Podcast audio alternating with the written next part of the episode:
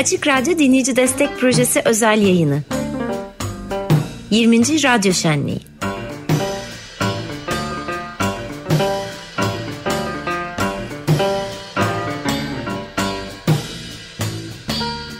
Evet, Yeşim Arat, hoş geldin. Hoş bulduk tekrar. Evet, bu pandemi günlerinden sonra yüz yüze olabilmek, aynı stüdyoda bulunabilmek filan çok insana keyif veriyor doğrusu. İyi ki geldin. Aynen, iyi, teşekkür ederim. Evet, Açık Radyo ile bağlantından başlayalım birazcık istersen. Nasıl oldu? Tabii. Ben Açık Radyo'yu duymuştum ama asıl ilk önce Hakan Altınay'ın beni, bizleri dürtüklemesiyle daha yakından takip etmeye başladım. Hakan, biliyorsunuz, hiç anlamadığımız nedenlerle, anlayamadığımız sebeplerle Gezi davasından hapiste maalesef. 1 yılda aşmış durumda. Aynen öyle. Hapiste yatıyor, evet. Ve bu arada da yalnız boş durmuyor.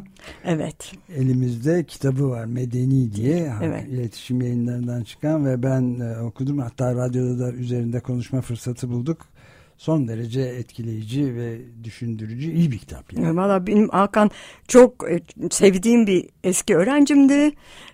Çok zeki, çok parlak bir insandır kendisi. Sonra tabii çok sevdiğim bir arkadaşım da oldu ama o zamanlar daha yeni öğrencilik bitmişti veya evet öyle bir şey herhalde.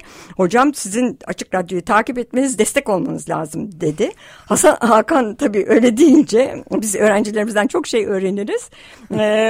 Hakan değil. Ya ne diyor Hakan filan diye ben Açık Radyo'yu daha bir dinleyeyim filan diye kulak verdim. O zaman da Dünyanın Cazı programına rast geldim. Jacques Cohen organize ediyordu. Jacques Cohen, yani ben böyle enerji dolu bir ses, evet. Ve müthiş bir jingle ve çok güzel caz parçaları.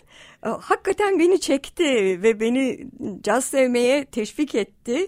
Program olarak çok sevmeye başladım. Yani başlangıç program odaklıydı. Ama zaman içinde duyarak filan yani. Evet, ama belli programla, belli programla zevk alarak başladı. Ama zaman içinde çok değişti. Farklı nedenler Açık Radyo'ya ilgimin katlanarak devam etmesine yol açtı tabii. Evet, çok sıkı ve sağlam bir dinleyici olduğunu çok iyi biliyoruz. Yok. Aramızda yani Hakan Altınay'ın adı geçince ben de o Medeni kitabından bir arka kapak yazısını okuyayım. Açık Radyo ile olan bir fikri bağlantı daha rahat kurulabilir. Şöyle diyor kitabın arka kapak yazısında, tanıtım yazısında, tırnak içinde: bir şehirde, bir mahallede ya da gezegende birlikte yaşamak ne tür sorumluluklar ve haklar üretir? Kaderdaşlığın hukuku, erdemi, hissi neye benzer? İnsanlığın derin, engin irfanı bizim için ne tür ip uçları içerir? Sıradan insanların erdemi niçin en değerli cevherimizdir? Medeni, yani kitabın da adı bu. Bu soruların ve benzerlerinin peşinden gidiyor. Çok güzel. Burada ben şahsen kendime bu Açık Radyo'nun 28 yılı bitirmek üzere olan macerasından da bir topluluk radyosu olarak kendimize de bir takım uzantılar, dersler buluyorum. Ne dersin? Çok doğru. Hakikaten çok doğru.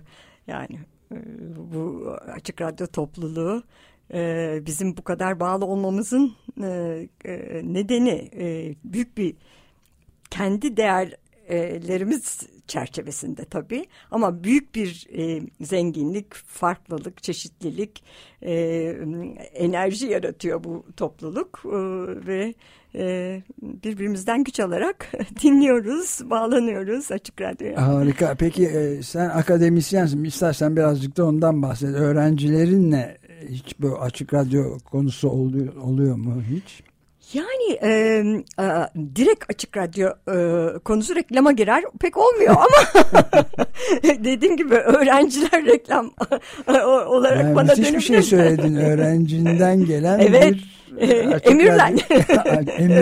Emir geldi yani. Evet yani. Hocam destek olmanız lazım dediği de çok iyi hatırlıyorum. Öyle başladıydı.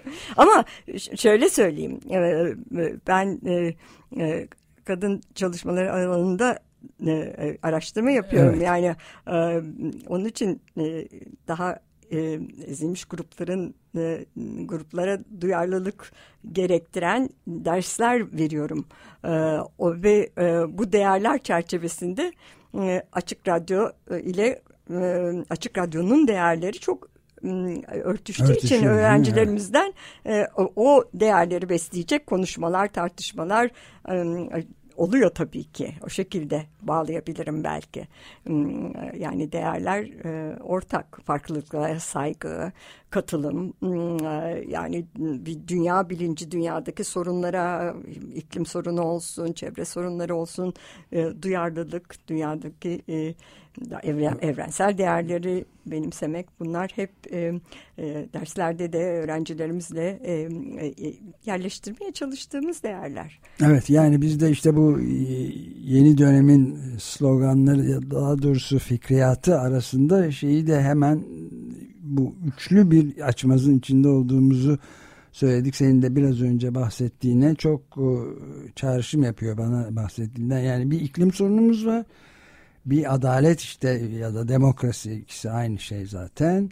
Bir de barış, yani giderek dünyada çatışmalardan ve korkunç göçlere ve başka felaketlere yol açan çatışma ve savaşlardan baş alamıyoruz. Yani Açık Gazete benim için bile bazen tahammülü zor bir hal alıyor. Yani bu kadar korkunçluğu nasıl moralleri bozmadan veririz ve mücadele azmini nasıl açılarız diye konuşuyoruz. Yani akademisyenlerin de aynı durumda, hele kadın gibi çalışmalarda fevkalade zorluklar içinde olduğunuzu tahmin etmek zor değil yani. Valla ben Boğaziçi hocasıydım. Onun için şu anda o zorluklar aklımda, boğazımızda tabii, yani zorluk deyince boğazıma tıkanıyor. Evet, Boğaziçi meselesi hele yani hiç bitmez tükenmez bir şekilde bir seneyi aşkın bir süre bizim en büyük yaralarımızdan biri, kanayan yaralarımızdan bir tanesi yani. Okulun, yani tabii her türlü kurumun içi boşaltıldığı bir dönemi yaşıyoruz ama yani yakınen parçası olduğunuz, yaşartmaya çalıştığınız değerlerin nasıl üstüne basılarak geçildiği ve nasıl farklı değerleri ve yani adilane olmayan liyakat kıstaslarının kullanılmadığı bir üniversitenin oluşturulmaya çalışıldığını görüyoruz. Onun çok üzücü bir şey. Evet, yani üstelik de öncü, yani en örnek gösterilen kurumlardan bir tanesi Boğaziçi Üniversitesi. Çok eski, köklü geleneğiyle. Evet. Ama devam yani. Ne yapalım? Tabii, doğru. Mücadeleye devam. Evet, aynen. Yeşim, ne çalıyoruz? Valla Astrud Gilberto bu hafta vefat etti. Evet. Ben de The Girl from Ipanema'yı getirdim ama önerdim. Çok iyi ettim. Bir kere çaldık. Çalmış mıydınız? Bir kere daha çalmaktan büyük bir mutluluk duyarız. Yani Astrud Gilberto ile bir kısa açık gazete yapıyoruz ya bu şeyin içinde. Dönemin içinde. Yani zaten küçücük bir şey. Açılışta bunu çalalım filan diye son dakikada değiştirip açılış parçasını filan. Astrud Gilberto özellikle benim neslim için, kuşağım için son derece güzel. Bu Bossa Nova'yı o yumuşak ton ama aynı zamanda gayet umut verici bir müzik türü ve daha önce hiç tecrübesi yokmuş. Ben sonra öldükten sonra okudum. Yani ilk defa The Girl from Ipanema'yı sadece amatör birkaç yerde söylemiş. İlk defa halk önünde filan ve böyle canlı yayında yapınca ve çok başarılı olmuş kayıt filan yani. Bunu da yeni öğrendim. Bin yıldır dinlediğimiz insanların böyle bir şey yani, onun için çok iyi seçmişsin. Astrud Gilberto. Bir telefon numaramızı tekrarlayalım. Telefonların da çalmakta olduğunu mutlulukla görüyoruz, gözlemliyoruz. Ben en azından kendi payıma. Ama artmasını diliyorum. Ve destek olma şartlarınıza Eraslan'ın yokluğunda işte bir saatlik bir programa 600 liraya ve katlarına ya da ondan azı yarım saate de 350 liraya verebilirsiniz ve bunu hem internet üzerinden yapabilirsiniz hem de bu işte sık sık tekrarladığımız telefon üzerinden 343 41 41 numaralı telefonlara ederek yapabilirsiniz. Havale yolda olur ve Eraslan'ın o hiç unutmadığımız deyimiyle elbet bir yolu bulunur. Buraya da gelebilirsiniz diyor. Eraslan şu sırada depremdeki depremzede çocuklarla bir projenin içinde ama oradan bile bir konteyner içinden stüdyo kurup yayına gelecek tekrar. Duydum. Duydun. O gelene kadar da ben idare etmeye çalışıyorum arkadaşlarımızla birlikte. Gayet iyi gidiyor şenlik. Daha 2 günümüz var. Cumartesi ve pazar günü de pazar akşamı sona erecek. İnşallah böyle sayenizde çok iyi oluyor. Yeşim çok teşekkür ederiz. Ben teşekkür ederim.